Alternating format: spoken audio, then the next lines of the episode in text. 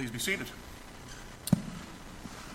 As Camper mentioned, we now return this morning to our study of the book of Romans, something that we began uh, in September, looking at chapters 1 through 4. Uh, then taking the break for Advent, where we uh, spent time celebrating the, uh, the very one whom this book points to, uh, which every scripture points to, uh, our Lord Jesus Christ. We now return uh, and uh, pick up our study in Romans chapter 5. So if you have a Bible with you, I invite you to open there. If you don't have one that you brought of your own, uh, there should be one in front of you or somewhere in proximity to you. We invite you not only to open that, but uh, if you don't have a Bible, then take it with you. Uh, and uh, but we would encourage you to open your Bible as we study this morning. we believe it's the Word of God. And we believe that everything that is said from this place ought to be confirmed in this book. And don't take my word on anything. Uh, but that whatever it is that we teach here should be a reflection of what is found there. And the only way we know that is that if you have it open and either look while you're there or, or make notes uh, and consider what has been said later. But what we do also believe is that these words are life, the life of God that He uses to shape His people, to enable us to become more and more like Christ, what we long to be, whether we recognize it or not. And so He uses even this time where we study the Word together to shape us in that way. Let's go before the Lord in prayer. Holy God, we do come now with thanksgiving. You have gathered us. You have promised to be in our midst. And you have promised to be at work even within us through this word. We pray that you would open our minds that we may have the ability to, to think that you have given us as a gift. Uh, that you would open our hearts to receive uh, the truths as they pertain to us, whether universally or to us particularly. We pray in, specifically that you would speak to us, shape us, grant us hope and joy and peace that is promised to those who are in Christ Jesus. May we respond in obedience, thankfulness, and joy that you may be glorified, not only with the words that we speak, but with our thoughts, with our emotions, in our obedience. We pray this in Christ Jesus. Amen. Romans 5, verse 1. Hear the word of God. Therefore, since we have been justified by faith, we have peace with God through our Lord Jesus Christ. Through him, we also have obtained access by faith into this grace in which we stand, and we rejoice in hope of the glory of God. More than that, we rejoice in our sufferings, knowing that suffering produces endurance and endurance produces character, and character produces hope. And hope does not put us to shame, because God's love has been poured into our hearts through the Holy Spirit who has been given to us. For while we were still weak, at the right time, Christ died for the ungodly. For one will scarcely die for a, righteous person, though perhaps for a good person one would dare even to die. But God shows his love for us in that while we were still sinners, Christ died for us. Since therefore we have now been justified by his blood, much more shall we be saved by him from the wrath of God. For if while we were enemies we were reconciled to God by the death of his Son, much more, now that we are reconciled, shall we be saved by his life. More than that, we also rejoice in God through our Lord Jesus Christ, through whom we have now received reconciliation in the word of our God. What's in it for me? What do I get out of this? They feel like very inappropriate questions. Often they are the hallmarks of one who has a, a, a quite self centered and selfish attitude. The exception would be is if somebody is making an offer to you or, or making a, a promise to you. And those questions are pertinent to us this morning because this passage before us, the first verses of Romans 5, invite us to take inventory of the blessings that are promised to those who are in Christ Jesus. Those who stand in grace is the, the language that the Apostle Paul uses early in, in this passage. And he makes this promise and says that there are certain things that belong to those who are in Christ. Now, Romans 5 is a, a major transition in this letter. And letter is sort of an understatement if you've not been with us, or even if you have, and it's important that we be reminded. Uh, this letter, which was originally penned as a missionary support letter, Paul was planning on going to Spain. Rome was the largest city probably makes strategic sense, as any missionary would. Write to your strongest potential supporter, see if you can get the cash, and then you can go and do the ministry. But he also writes down saying, This is what I'm going to take to the people in Spain. This is what they need to know, the same thing that you need to know, the same thing that people everywhere need to know. And then Paul writes this piece, this, this letter, that becomes the magnus opus of theological statement that has never been exceeded. It's the greatest theological piece that is ever written. And we see a, a major turning point, and it's introduced even in the first word of chapter 5. Therefore, since. Now, some of you who are Bible students, you already know this, but it's a good, important thing to remind. Whenever you see the word therefore, it's important that you ask, why is the therefore therefore? What is the therefore therefore? And uh, because it's, it's a hinge, it is, it's a, a link. And the word therefore, always, and specifically in this case, is a link to everything that has gone before with that which is about to come next. And Paul begins this chapter in the point of transition and saying, Therefore, since we have been justified by faith, and then he begins with a list of things, or he begins the, the list of things that are benefits that come to those who have been justified by faith. Paul says, therefore, since. And so he's bringing attention to everything he's written before. And it's important that we are reminded of that. And Paul is speaking a theological word, justification. And most people don't speak theologicalese. It's not a word that comes up in regular conversations. Now, the word justification, in one sense, might, because some of us, we get into uh, discussions with people. People question what we have done or what we have not done, and we offer what we believe to be a justification for what it is that we have done. In other words, the word justification means the reason that I was right to do what I do, did, or to say what I said, or not to do one of those things. It is the position that we offer, and it has the same definition theologically, but a very different source. So when I offer an explanation of why I did what I did or didn't do what I have been told I was supposed to do, I'm justifying myself on the basis of my own wisdom or my own action, my own understanding. And that might work at home. It might one day. It doesn't often. But it will never work with God. But the theological word justification means to be made right with God. And Paul is pointing back to that, and he has just really laid out how that has come to be. You may remember in the first two and a half chapters of the book of Romans, Paul pretty much just lays out every person who's ever been born. He cuts the, the legs out from anyone who believes that they have any goodness in themselves, that they should be able to stand before God. He breaks them down into three categories, and he first deals with the people who we might call the relativists, the people who are the, you know, the masters of their own fate, the captains of their own ship. They are the arbiters of what is right and wrong. They don't seem to have any outside sources, and so their whole life and their morality is based on their own instinct. And Paul points out that that instinct is actually corrupted by sin. And then after he levels them, he turns his attention to other people who are probably looking and perhaps snickering at the, uh, the, the, accusations being leveled at them. People who would be considered good people, certainly would consider themselves good people. We would call them the moralists. And Paul says, you know, you think that they're bad, you're no better. And then after he explains the condition of people who have a moral standard, who try to do good and may do mostly good, he then turns to his own people, to the religious people, the Jews at the time or Christians of the day, and he says, Now, the reason that they are in trouble is not simply because they're absent a religious justification for their moral behavior. You're no better either.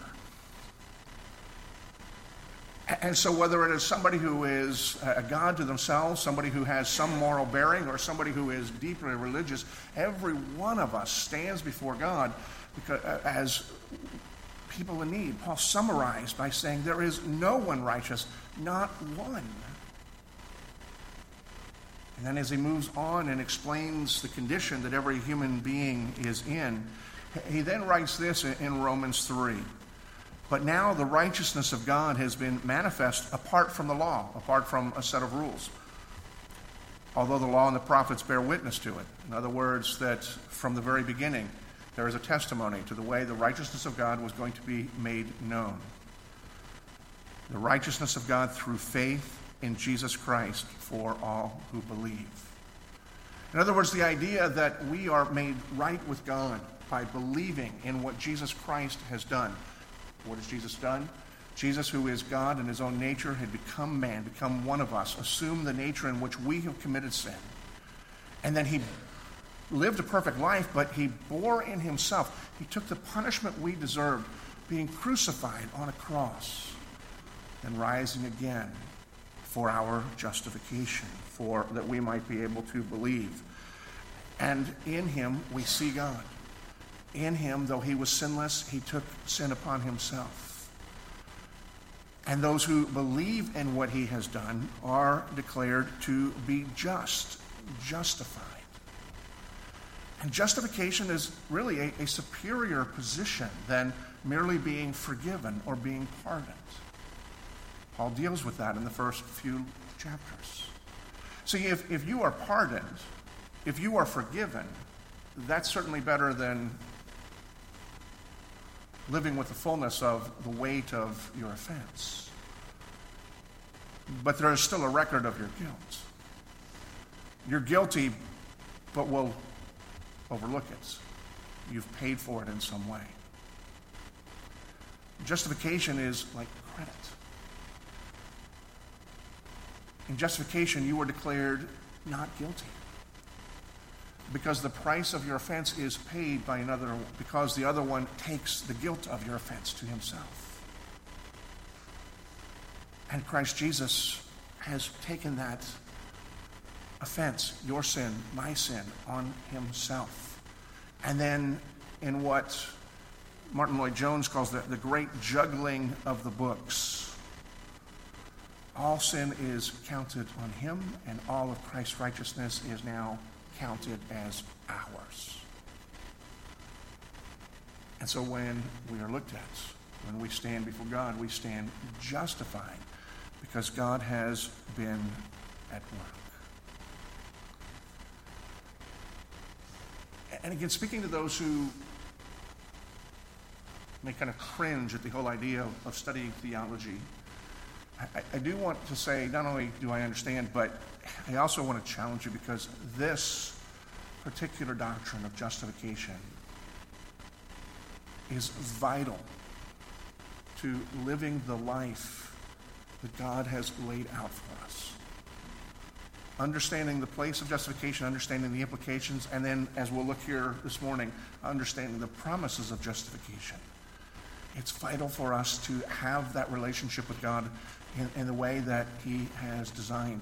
And many, many Christians uh, who uh, are truly believers and truly love God, who truly are saved, uh, they live without the, the joy, the freedom, the benefit of what understanding justification brings. We get it confused. One theologian uh, from a, a, generation ago says that most of our problems because we confuse justification and sanctification.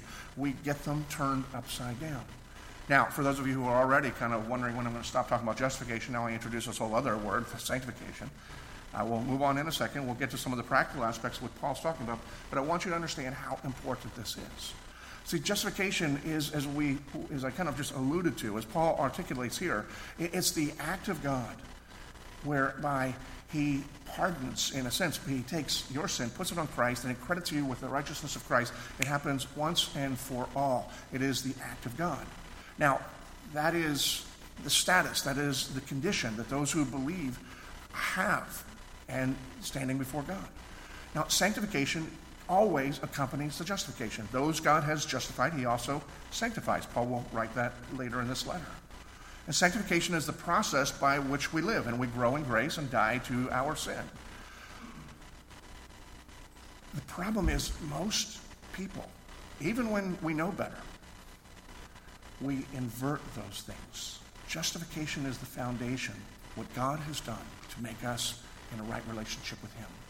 And then out of that promise, we live and we grow, dying to sin, growing as righteousness. But when we turn that upside down, which is a very common thing to do in our minds and in our emotions, we base our relationship with God on our own performance, thinking that if somehow we merit something, then we will be declared just, right with God, and be able to have that relationship. You see why that would be problematic?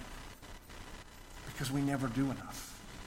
And even if we could, we would never be certain that we could do enough. And so turning that upside down is not only wrong theologically, I'm going to, you know, give you an F on your quiz. It is draining from life. And Paul starts this transition here, having already laid that foundation, wiped out our own righteousness, and says, But here's how you can stand because there's a righteousness apart from yourselves, apart from the rules that is found in the person of Jesus Christ, and those who trust him, they have been justified. Now, Paul says this Therefore, since we have been justified, and we're justified by faith and faith alone in what Christ has done, we have peace with God. And so we have certain benefits. And the first one they list here is peace peace with God. Now, it's an interesting phrase that Paul uses here because a lot of people don't think of themselves ever having been at war with God in the first place. So now we're told that we are at peace with God. It doesn't matter whether you were aware of your consciousness, uh, uh, aware of, of your being at war with God. Any rebellion, any lack of honoring of God is a declaration of war against Him. And here, having been justified, we're told we are now at peace. It's not just a ceasefire that you know God has promised that He'll withhold until further notice. He says there is now a peace that He has brokered fully at His own expense.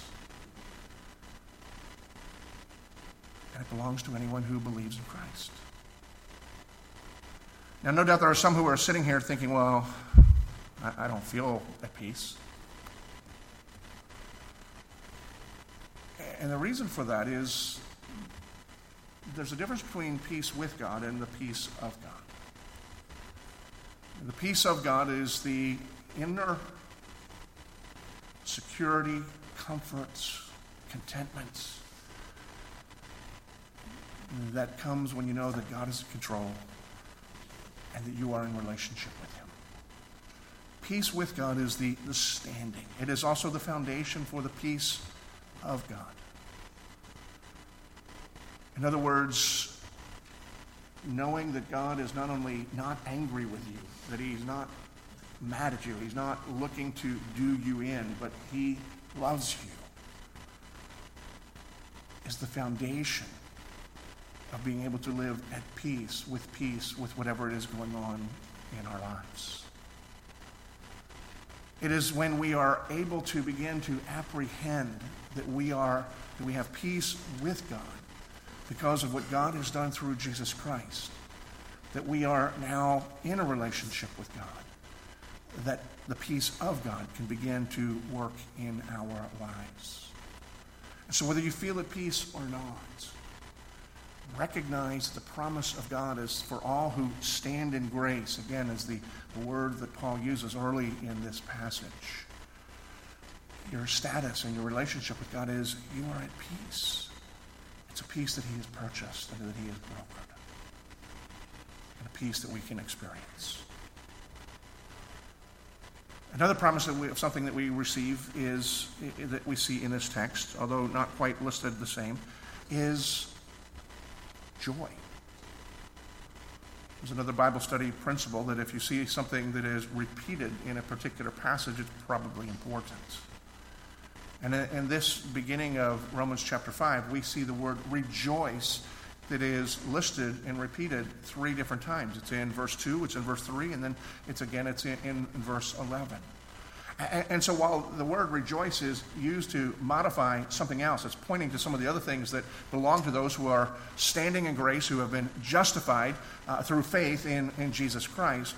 It, it itself is a condition, it is a gift that is given by God. This joy uh, that, uh, uh, that we can experience. We have joy in our lives and we have joy in these other things as well. But joy itself is, is a gift. There's joy. And I know many of you have probably heard many, many sermons, and I've probably said it many times myself. Uh, joy and happiness are not the same thing. Joy is your condition, happiness is a, is a fleeting thing. And, and there is truth in that, so I don't want to claim heresy on everything I've said in the past. But sometimes they're also the same.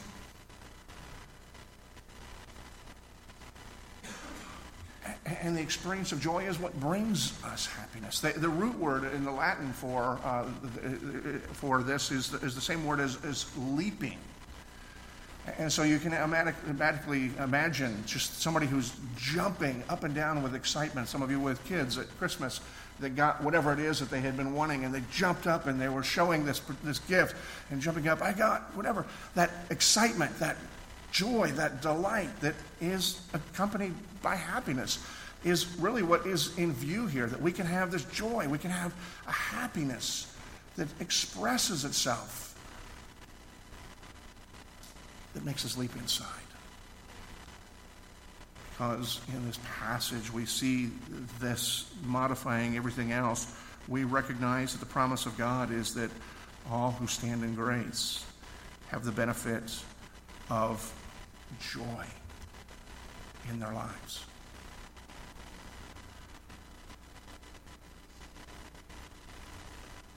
But again, Paul, as he's writing, uses the word rejoice, and he says, rejoice in. And so, the, and he tells us the third thing that we see is that we rejoice. The third gift we receive the, the, uh, here is, is shown in verse 2 when he tells us that we rejoice in hope, the hope of the glory of God. So there's, there's a joy that comes in having hope. One of the worst things that anybody can experience is a sense of hopelessness. In other words, we're, we're living, we're existing, we're going, something seems to be moving us on. We don't know toward what, and we're not looking forward to whatever it is to come. And we don't seem to have any way of changing that, and so we feel hopeless and therefore helpless. And that's one of the most miserable feelings that anybody could possibly experience here in, in this life. Hopelessness, helplessness is, is misery. And yet, Paul says, since we have been justified, we can rejoice in hope, in the hope of the glory of God. Now, sometimes the glory of God is one of those things, it's a throwaway line. What do, what do we mean by the glory of God? It's one of those things we just speak about and we're not really sure uh, exactly what that means or if it can't be defined. But I believe what Paul has in mind here in, in terms of what the uh, the, the, glory of God really has, has kind of two uh, aspects to it. Uh, often it, it, deals with it's a radiance, it's the, the being able to see the invisible qualities of God somehow being at work. And it has to deal with weightiness. In other words, God is substance. And if we think about it, both of those things are important as we consider the glory of God and why we would have hope and why that can bring joy for us. When we see the, the radiance of God, it's His work that is we can see. We can't see God, who is a spirit, who is invisible, and yet we can see Him at work by the laws of, of uh, nature that are around us, that, that preserve us, that we can uh, provide, uh, that we can uh, experience. By God's provision, He provides for our, our needs. The beauty that He has created, all are expressions of the character and the provision and the nature. It is radiating the, the glory of God. And so when you stand before the mountains and your breath is taken away, or you stand before the ocean and you feel both insignificant and empowered, you're just awestruck because of this. Those are the intangible um, expressions of the invisible God, but you can see them and you can experience them.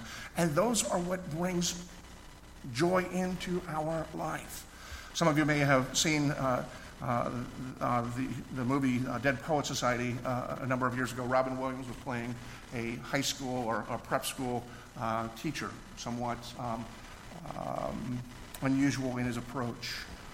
And as he's talking to all of these privileged kids who are planning uh, and living with anxiety so they can all get into the Ivy League schools, so that they can get into the careers that will pay them to get the life that they hope for, the life their parents want for them, that they said that in the movie that we hope we like when we get it.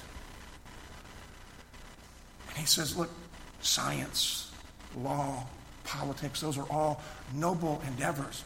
But poetry, art, beauty, those other things that are noble, they are necessary to life, but poetry and art and beauty, that's what we live for. And those are expressions of beauty and of God's providence, all related to the glory of God. We can experience joy because of that. And the whole idea that God is weighty and substantive. We live in such a transient world. Some things seem to come, some things seem to go. We don't seem to be able to control anything, but God is substantive and He is not moved. And so, therefore, he is stable, and we have stability, and we have joy, all in the glory of God. And Paul is saying here, because we have been justified through faith in Christ, we have the joy of the hope of the glory of God. Now, the word hope itself is confusing to us at times. Because the way that the Bible uses the word hope is not the way that we often use the word hope. For us, the word hope means something that an outcome that we would like to see, but we have no idea whether it's going to happen, and we have no way of making it happen. For instance, in our church, there are a number of you who hope for tomorrow night uh, that it is declared that both LSU and Clemson are disqualified and Ohio State wins the national championship by default. That's your hope, let's admit it. You know, we, we use the word hope. I hope so. I hope this thing happens. I hope my team wins. I, I hope. And, and, there's nothing wrong. We understand what that means, and it certainly is appropriate because hope is something that is yet to come, and we want an outcome that is yet to come. But when the Bible speaks of hope, it speaks of hope in terms of certainty, something that is going to happen because God says it's going to happen. It just has yet to happen. It, I, I refer to hope as faith focused forward. In other words, faith in the Christian life is looking back to something that has happened in history and then trusting, believing in that, and particularly for Christians, as in the life, the death, and the resurrection of Jesus Christ. Our faith is rooted in that. Faith is not just this thing of just believe, and, but it's believing in something that has happened. And so we realize something has happened, we believe that, we trust that. That is, uh, that is our, our stability. Hope is the same thing, but focused forward. God said, This is going to be the outcome, this is what's going to happen. Uh, you don't have it yet. Hope is less like I hope my team wins than all of you who have put in a good work week expecting to be paid on payday because, well, you have every reason to expect that. It was promised, the conditions have been met, and you expect your paycheck. God has promised, you didn't meet the conditions unless it's to repent and to believe.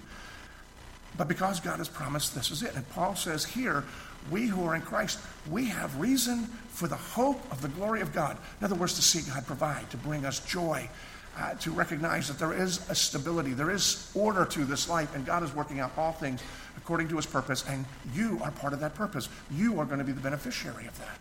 And it's part of the hope. And Paul is saying, look, we have peace with God, we have opportunity, we have joy, and we can have joy in the hope of the glory of God being at work in our lives. And hope is so important that Paul addresses, perhaps he's anticipating somewhat of an objection. But he says something odd here that kind of relates to this whole idea of we can have joy in hope. It's, it, hope is given to us. When Paul says, we rejoice even in our sufferings. And then he goes on and he shows how that's related to hope. Now, for most of us, when we read that, if that's the first time we've seen it, it seems like a strange, strange thing. I mean, wonder is Paul a masochist here? I mean, who enjoys suffering? I, you know, I know the old adage for workout, no pain, no gain. So you, that part you might, but who likes that in life? You know, life's kind of going smoothly here. I feel pretty content. I hope something disaster happens in my life, my house burns down, or you know, who who lives that way? But that seems to be the implication that Paul is writing here. We rejoice even and our sufferings. And, and so we do one of two things. People tend to either ignore it, or they just live with this, this tension. Maybe three things. Or it may be a reason why some people say, okay, I can't buy this Bible thing.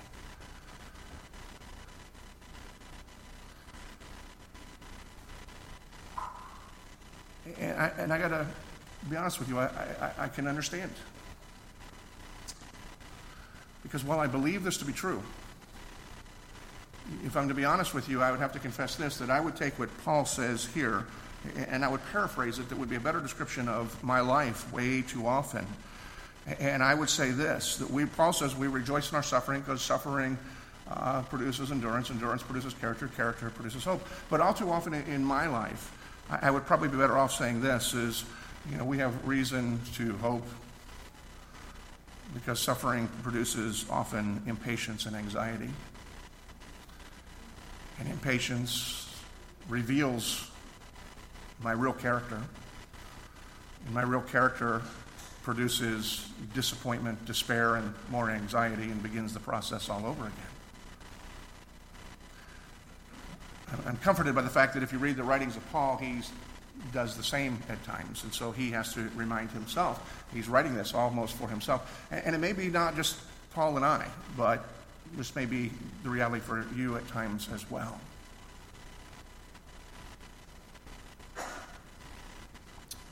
Even more so when we consider that the, the Greek word here for suffering uh, is the same word as for pressure. And so, what Paul is saying here that is the promise that we can rejoice, something that leads to hope, is that we rejoice in the hope that will be developed even when we feel like we're being squeezed by, by life. See, we, we look at this and sometimes we cheapen it and say, you know, anything that doesn't kill you will make you stronger. But that's not always true. A number of years ago, I heard a friend speaking and quoted a, a, a sage wisdom from a, a, woman in the 15th century. I couldn't remember who, and my friend couldn't remember either when I texted her. Uh, but the, the statement was still true. It is never the trials that make you stronger. It is how you respond to the trials that determine whether you will be stronger or whether you will be crushed. And the scripture teaches that we will have trials in this life, and we have trials, and they also have a purpose. They, they refine, they, they prune us if we stand in grace, stand in faith. And I think what Paul is doing here for every one of us is he's teaching us that we are going to have these trials. Now, the question is, how are we going to relate to them? See, we have peace with God, and so we're not looking at our trials and saying, is God trying to do me in?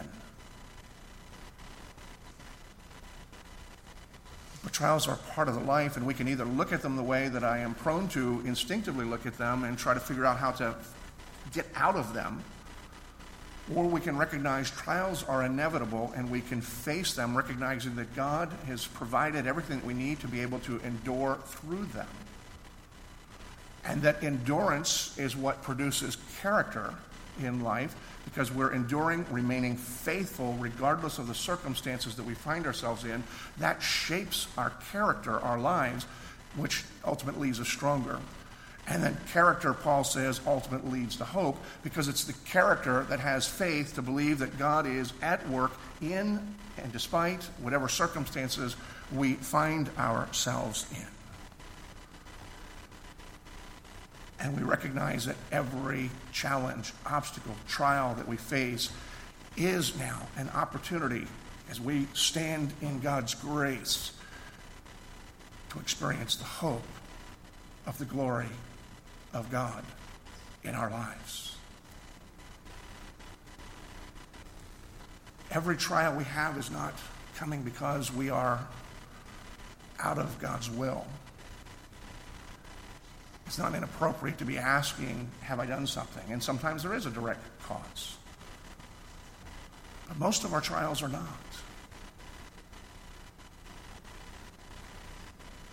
But we recognize that God is still at work and is using them. I couldn't help but thinking of a line from a Toby Keith song that says this No matter how much your heart is aching, there is beauty in the breaking. And we have hope to experience the glory of God and that we will be the product that God is producing, be the people that we want to be, whether we want to be that or not. Now, we do see here, Paul does something that I, I find fascinating. At this point, he, he stops and he seems to turn his attention. And maybe he's anticipating the objections that we might have to what he's saying about hope and about even rejoice in suffering because it, it, it can lead to hope. And, and some of you here may be feeling, look, that, that may be true, and that may be what Paul's talking about, but I'm too weak. Time and again, trials come, and I just, I just don't, I'm just not able to turn my attention to what God might be doing to shape me so that I can experience the, the joy of the hope. I just, I just constantly feel crushed, undone. I just feel, I feel too weak. It just doesn't apply to me.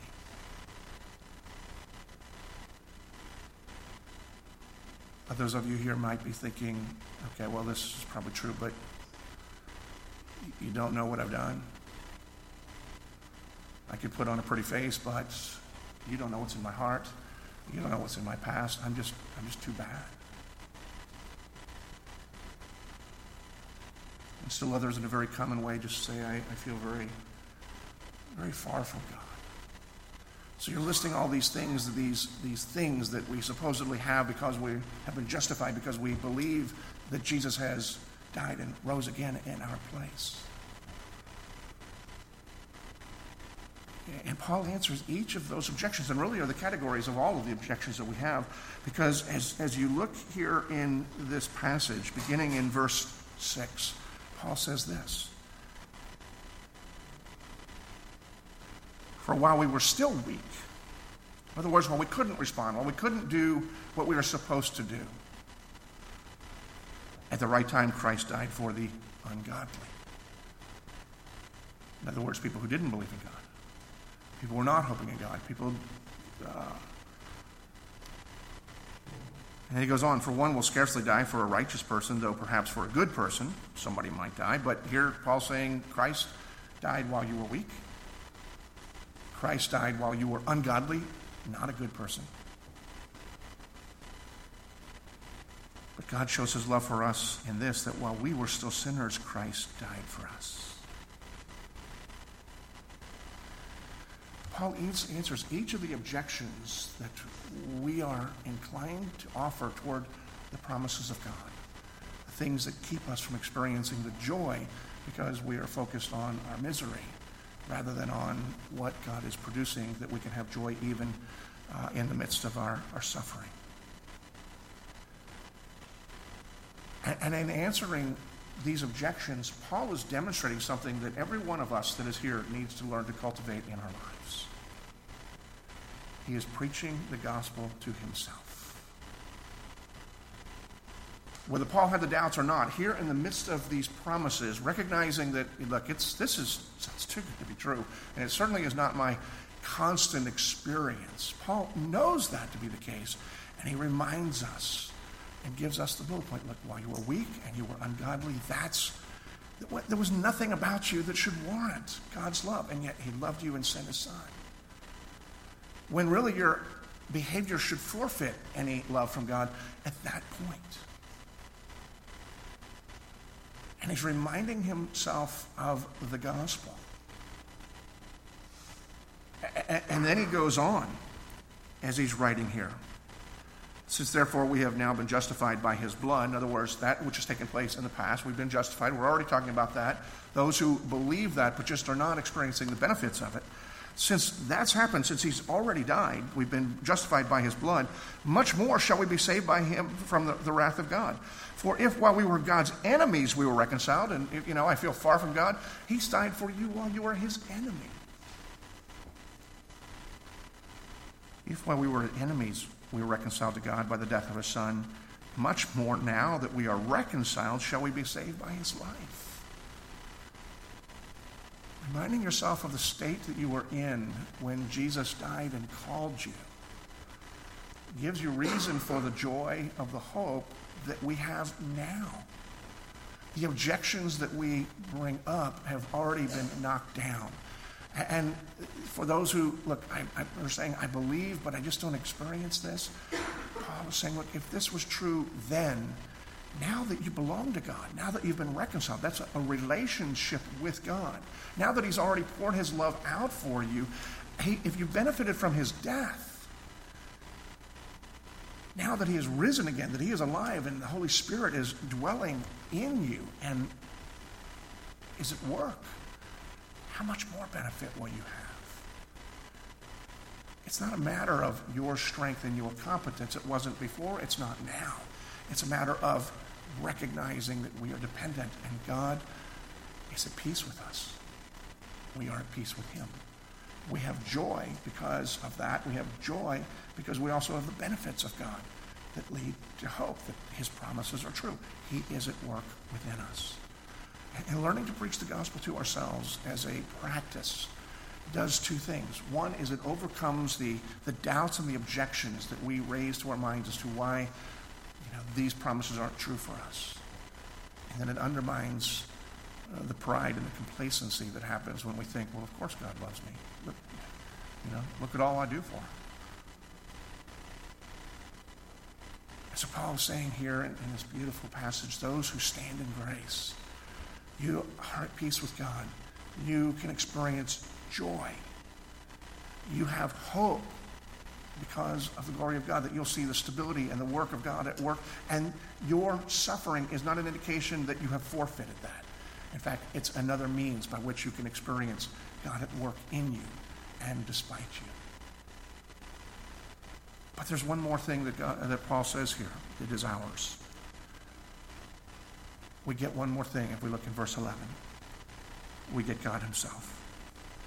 More than all this, more than that, we rejoice in God through our Lord Jesus Christ, through whom we have now received reconciliation.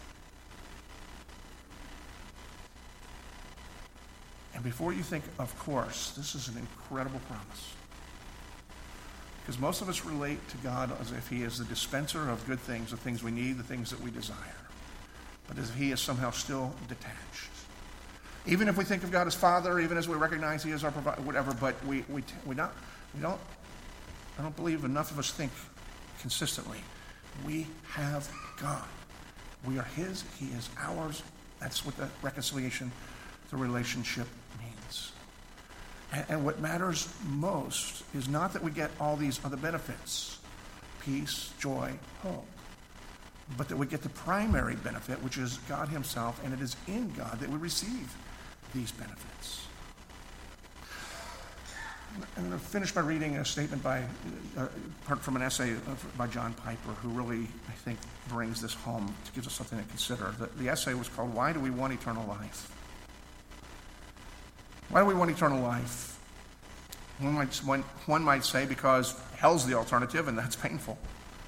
Another might say because there will be no sadness there. Another might say my loved ones have gone there and I want to be with them. Others might dream of various things or of more noble fortunes. But in all of these claims, one thing is missing, and that is God. The saving motive for wanting eternal life is given in John 17 3. This is eternal life, that they may know you, the only true God, and Jesus Christ, whom you have sent. And then here's where Piper begins to unpack something that we need to consider here. If we do not want eternal life because it means joy in God, then we won't have eternal life we simply kid ourselves that we are Christians if we use the glorious gospel of Christ to get what we love more than we love Christ. God will not be used as currency for the purchase of idols. And this is a, a, challenging thing. We need to recognize, though, that God also invites us to see what's in it for us. But in this passage, what is ultimate and that he ends with, what's in it for us is that we get God. It is the paradox that we are invited into as believers. In Psalm 37 4, the scripture says, Delight yourself in the Lord, and he will give you the desires of your heart. Now, the reality is, this whole concept has been distorted and abused uh, by prosperity gospel kind of people, thinking that God is just the, the means to an end. And so delight yourself in God. Okay, I'm going to delight myself in God. Now I can get what I, I really want. But think about the passage for a moment. Delight yourself in the Lord, and you will receive the desires of your heart.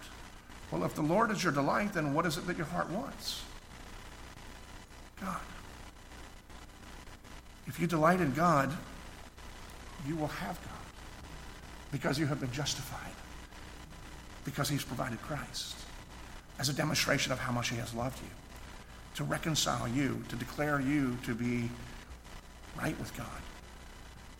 And in God comes all of these other blessings. He's not merely the dispenser, but He is the source. As we delight in God, we are able to experience peace and joy and hope. And your character will be developed. That you will become the better person, the person that you want to be. It is the promise of God rooted in justification that we receive simply by believing. And Paul says this is the gift to all who stand in grace. And so, people of God, stand in grace, not in your strength, not in your understanding. Stand in the grace of God that He has given to you. Father, let's, we come to you with thanksgiving. We thank you that you are in control. We thank you that you do love us more than we understand. We thank you for the promises of provision that you give to us. We thank you that even in your hands, our sufferings are not meaningless, but produce character and hope, which lead to joy. I pray, Lord, that you, by the work of your Holy Spirit, would give us the ability to see through this lens, to choose to see with faith when we find ourselves in difficult circumstances, reminding us to remind ourselves of what you have revealed about your love coming to us while we were unworthy. May we preach the gospel to ourselves. May that gospel bear fruit in our lives to your glory and praise. We pray in Christ. Amen.